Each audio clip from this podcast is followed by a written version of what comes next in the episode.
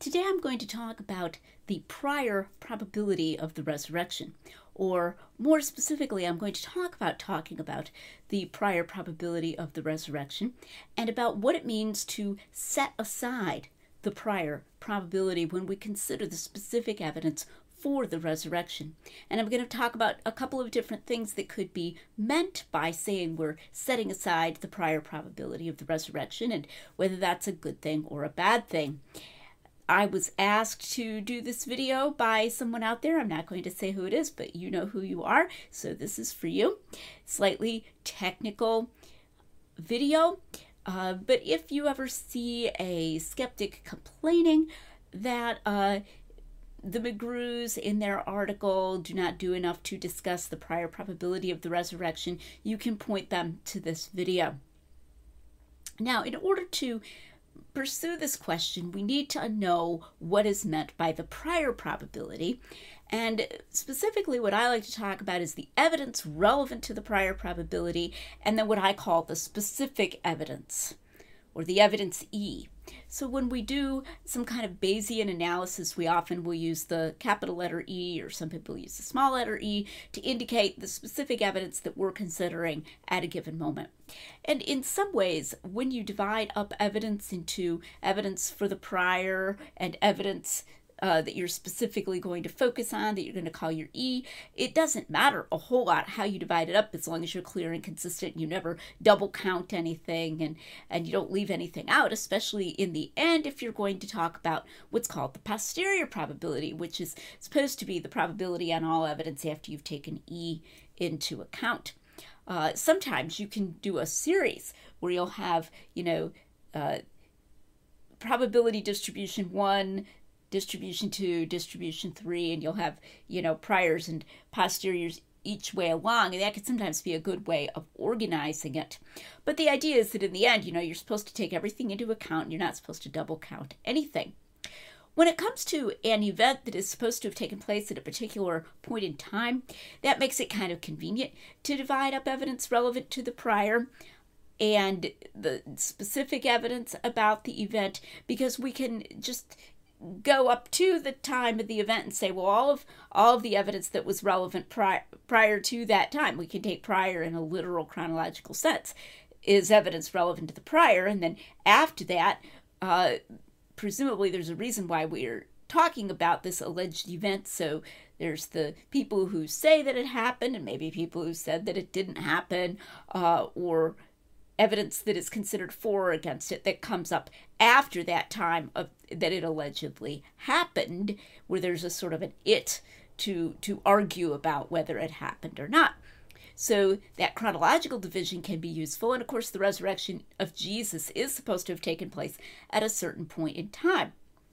So I myself, when I talk about evidence relevant to the prior probability, I will um, be talking about all of the evidence up to Jesus' death and burial, you know, right right up to that. So if he allegedly fulfilled any prophecies in his crucifixion, I would count that as relevant to the prior.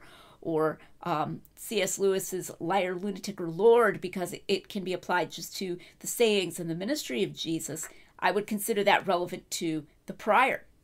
So it's, um, you know, like everything up to the point where people start testifying he really was risen from the dead, then that stuff is what I would consider the specific evidence E. Um, after that, after that time. So that's a good way to to think about that division chronologically. Now, what do we mean by saying we're not going to get into talking about the prior probability? We didn't exactly put it that way in our 2009 article, but we we said things that indicated we were going to try to calculate a prior probability. We were going to try to calculate a posterior probability, and I gather that annoys some skeptics. Well, if you're just going to not worry about the prior, now you're making it easy for yourself, really. Um, and then that's considered an objection. To understand why that's not a good objection, why that doesn't make an uh, argument irrelevant, let's consider an example. I like to do these kind of modern examples. So let's imagine the proposition Jim owns a dog on October 1st, 2021. And Jim is my friend in this story, and he also lives in my neighborhood. So we have evidence relevant to the prior probability that Jim owns a dog on October 1st. And let's suppose it's after October 1st at this point. But evidence relevant to the prior would be things like uh, Jim's house is very neat. Jim doesn't like things to be messed up. Jim has always said he will never own a dog. Okay? Uh, Jim just doesn't seem like a dog person.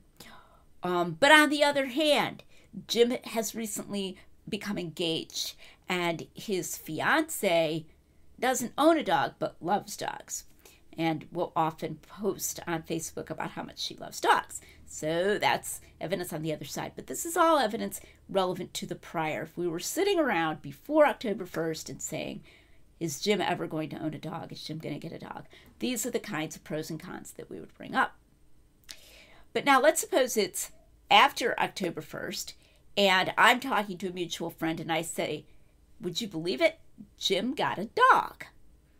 And that person starts saying, No way. Jim always swore he would never get a job. And I just say, Set all of that aside. He posted pictures on Facebook of a dog and he said, I always said I would never get a dog, but here I am. Here we are.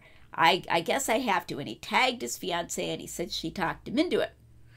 Moreover, I say, I saw him walking a dog in the neighborhood just the other day, and it looked exactly like the dog in the pictures on Facebook. So you can say what you like about how Jim always swore he would never own a dog, but I have specific evidence that Jim does now own a dog. Now, do we say that I have set aside the prior probability that uh, against Jim's dog ownership?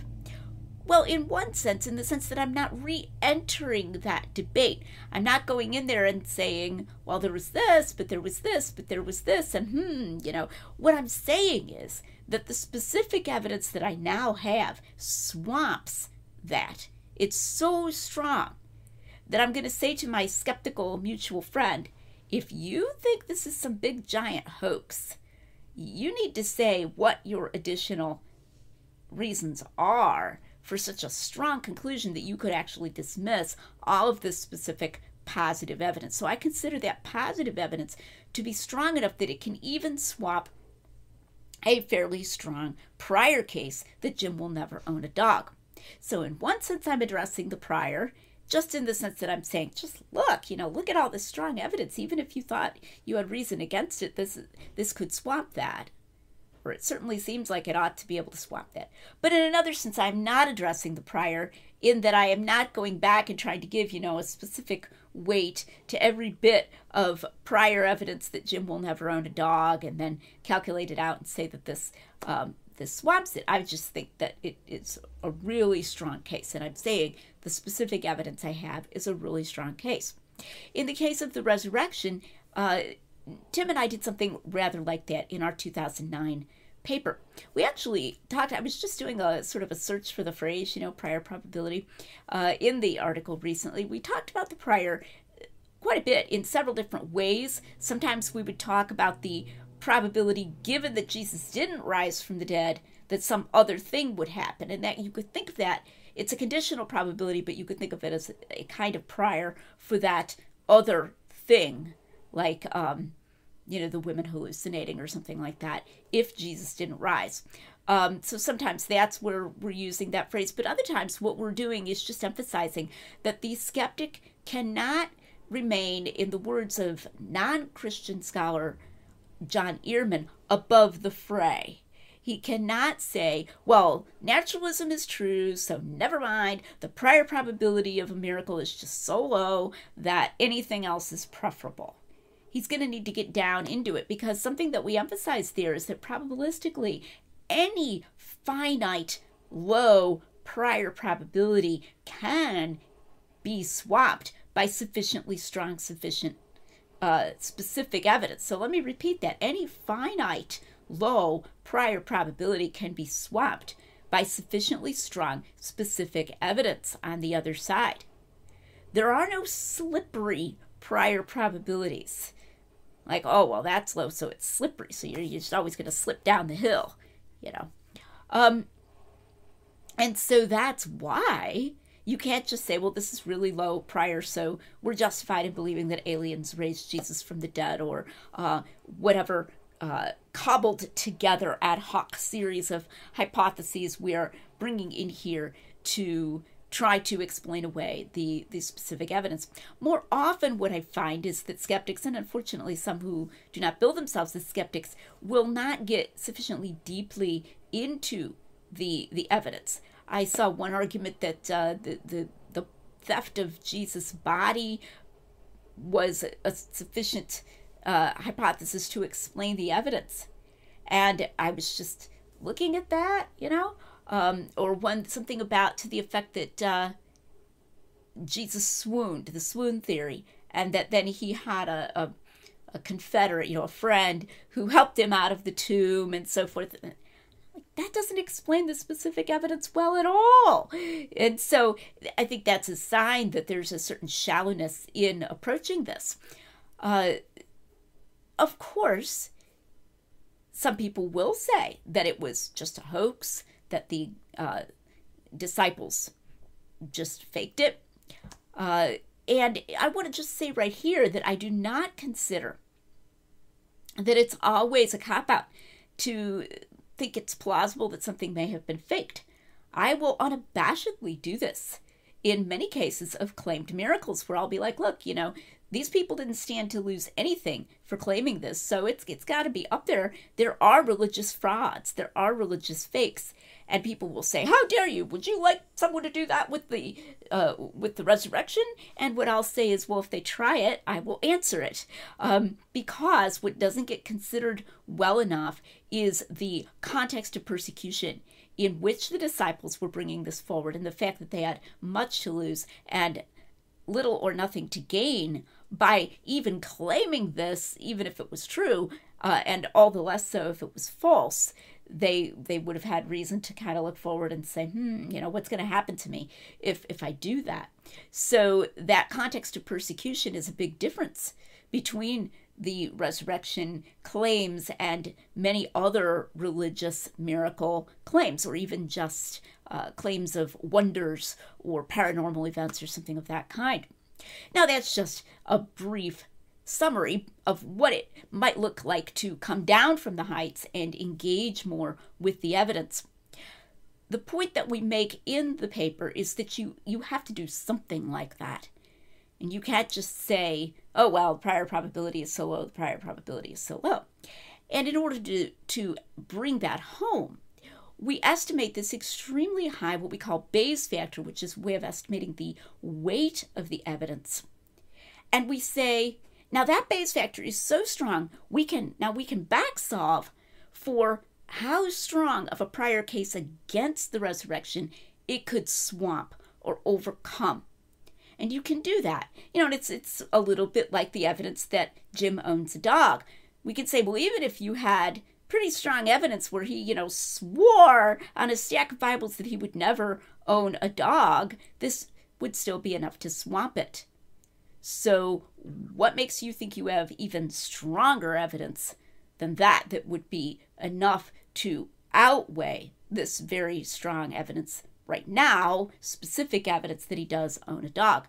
Similarly, we said you could have this prior probability against it it was really high and it would still be swamped and leave you with a posterior of you know 0.99 or whatever you know so um, you can do that and you can do that mathematically and you can look at our paper for the details. Now that's a sense of addressing the prior but it's a sort of indirect sense. It's not saying this is what we think the prior was. I think the prior was not all that particularly low because there's evidence that God exists and so forth. I don't think the prior was astronomically low, but we were pointing out even if the prior was very low, if this evidence is as strong as we are actually arguing it is, it could swamp it. One reason for not trying to estimate an actual prior probability and therefore an actual posterior probability is, as I just hinted, because of the involvement of the existence of God Now that gets us into so many other kinds of arguments. The problem of evil it's supposed to be evidence against. The um, Kalam cosmological argument is evidence for. The argument from mind, and on and on and on. There are all of these arguments for and against the existence of God, many of which were dealt with by other people elsewhere in the volume. We were certainly not in that article going to say, hey, let's estimate a prior probability for the existence of God, and specifically the existence of the Judeo Christian God. You've got the existence of the Jews, you've got evidence from the Old Testament, Jesus' alleged fulfillment of prophecy. All of those things are relevant to the prior probability of the resurrection. Now, that's many, many books worth, right? Of work. As it was, our article was pretty long. But what we were tasked with was investigating specifically the argument, the specific argument for the resurrection and giving an estimate of how strong that was. And so that's why, in the one sense, we had to set aside the prior, in that we did not propose a specific prior. And therefore, we're not in a position to propose a specific posterior. But in another sense, we did address it, both by saying you can't just uh, say, oh, well, naturalism's true, so never mind, because you need to admit that even if it's a low prior probability, evidence could overcome it. And second of all, we did address it in the sense of back solving for a very, very low prior that could nonetheless, we argued, be swamped by evidence of the strength that we gave. So that's in a sense we did, and in a sense we didn't. And I think that shows why it's a significant argument without calculating a specific prior or even estimating a specific prior at a specific posterior. So I hope that's of interest. Next time, come back, and I think what I'll be doing next time is talking a little bit about what I think about the synoptic problem concerning the relations of Matthew, Mark, and Luke. So come back next time to the Lydia McGrew channel. Please be sure to like and subscribe.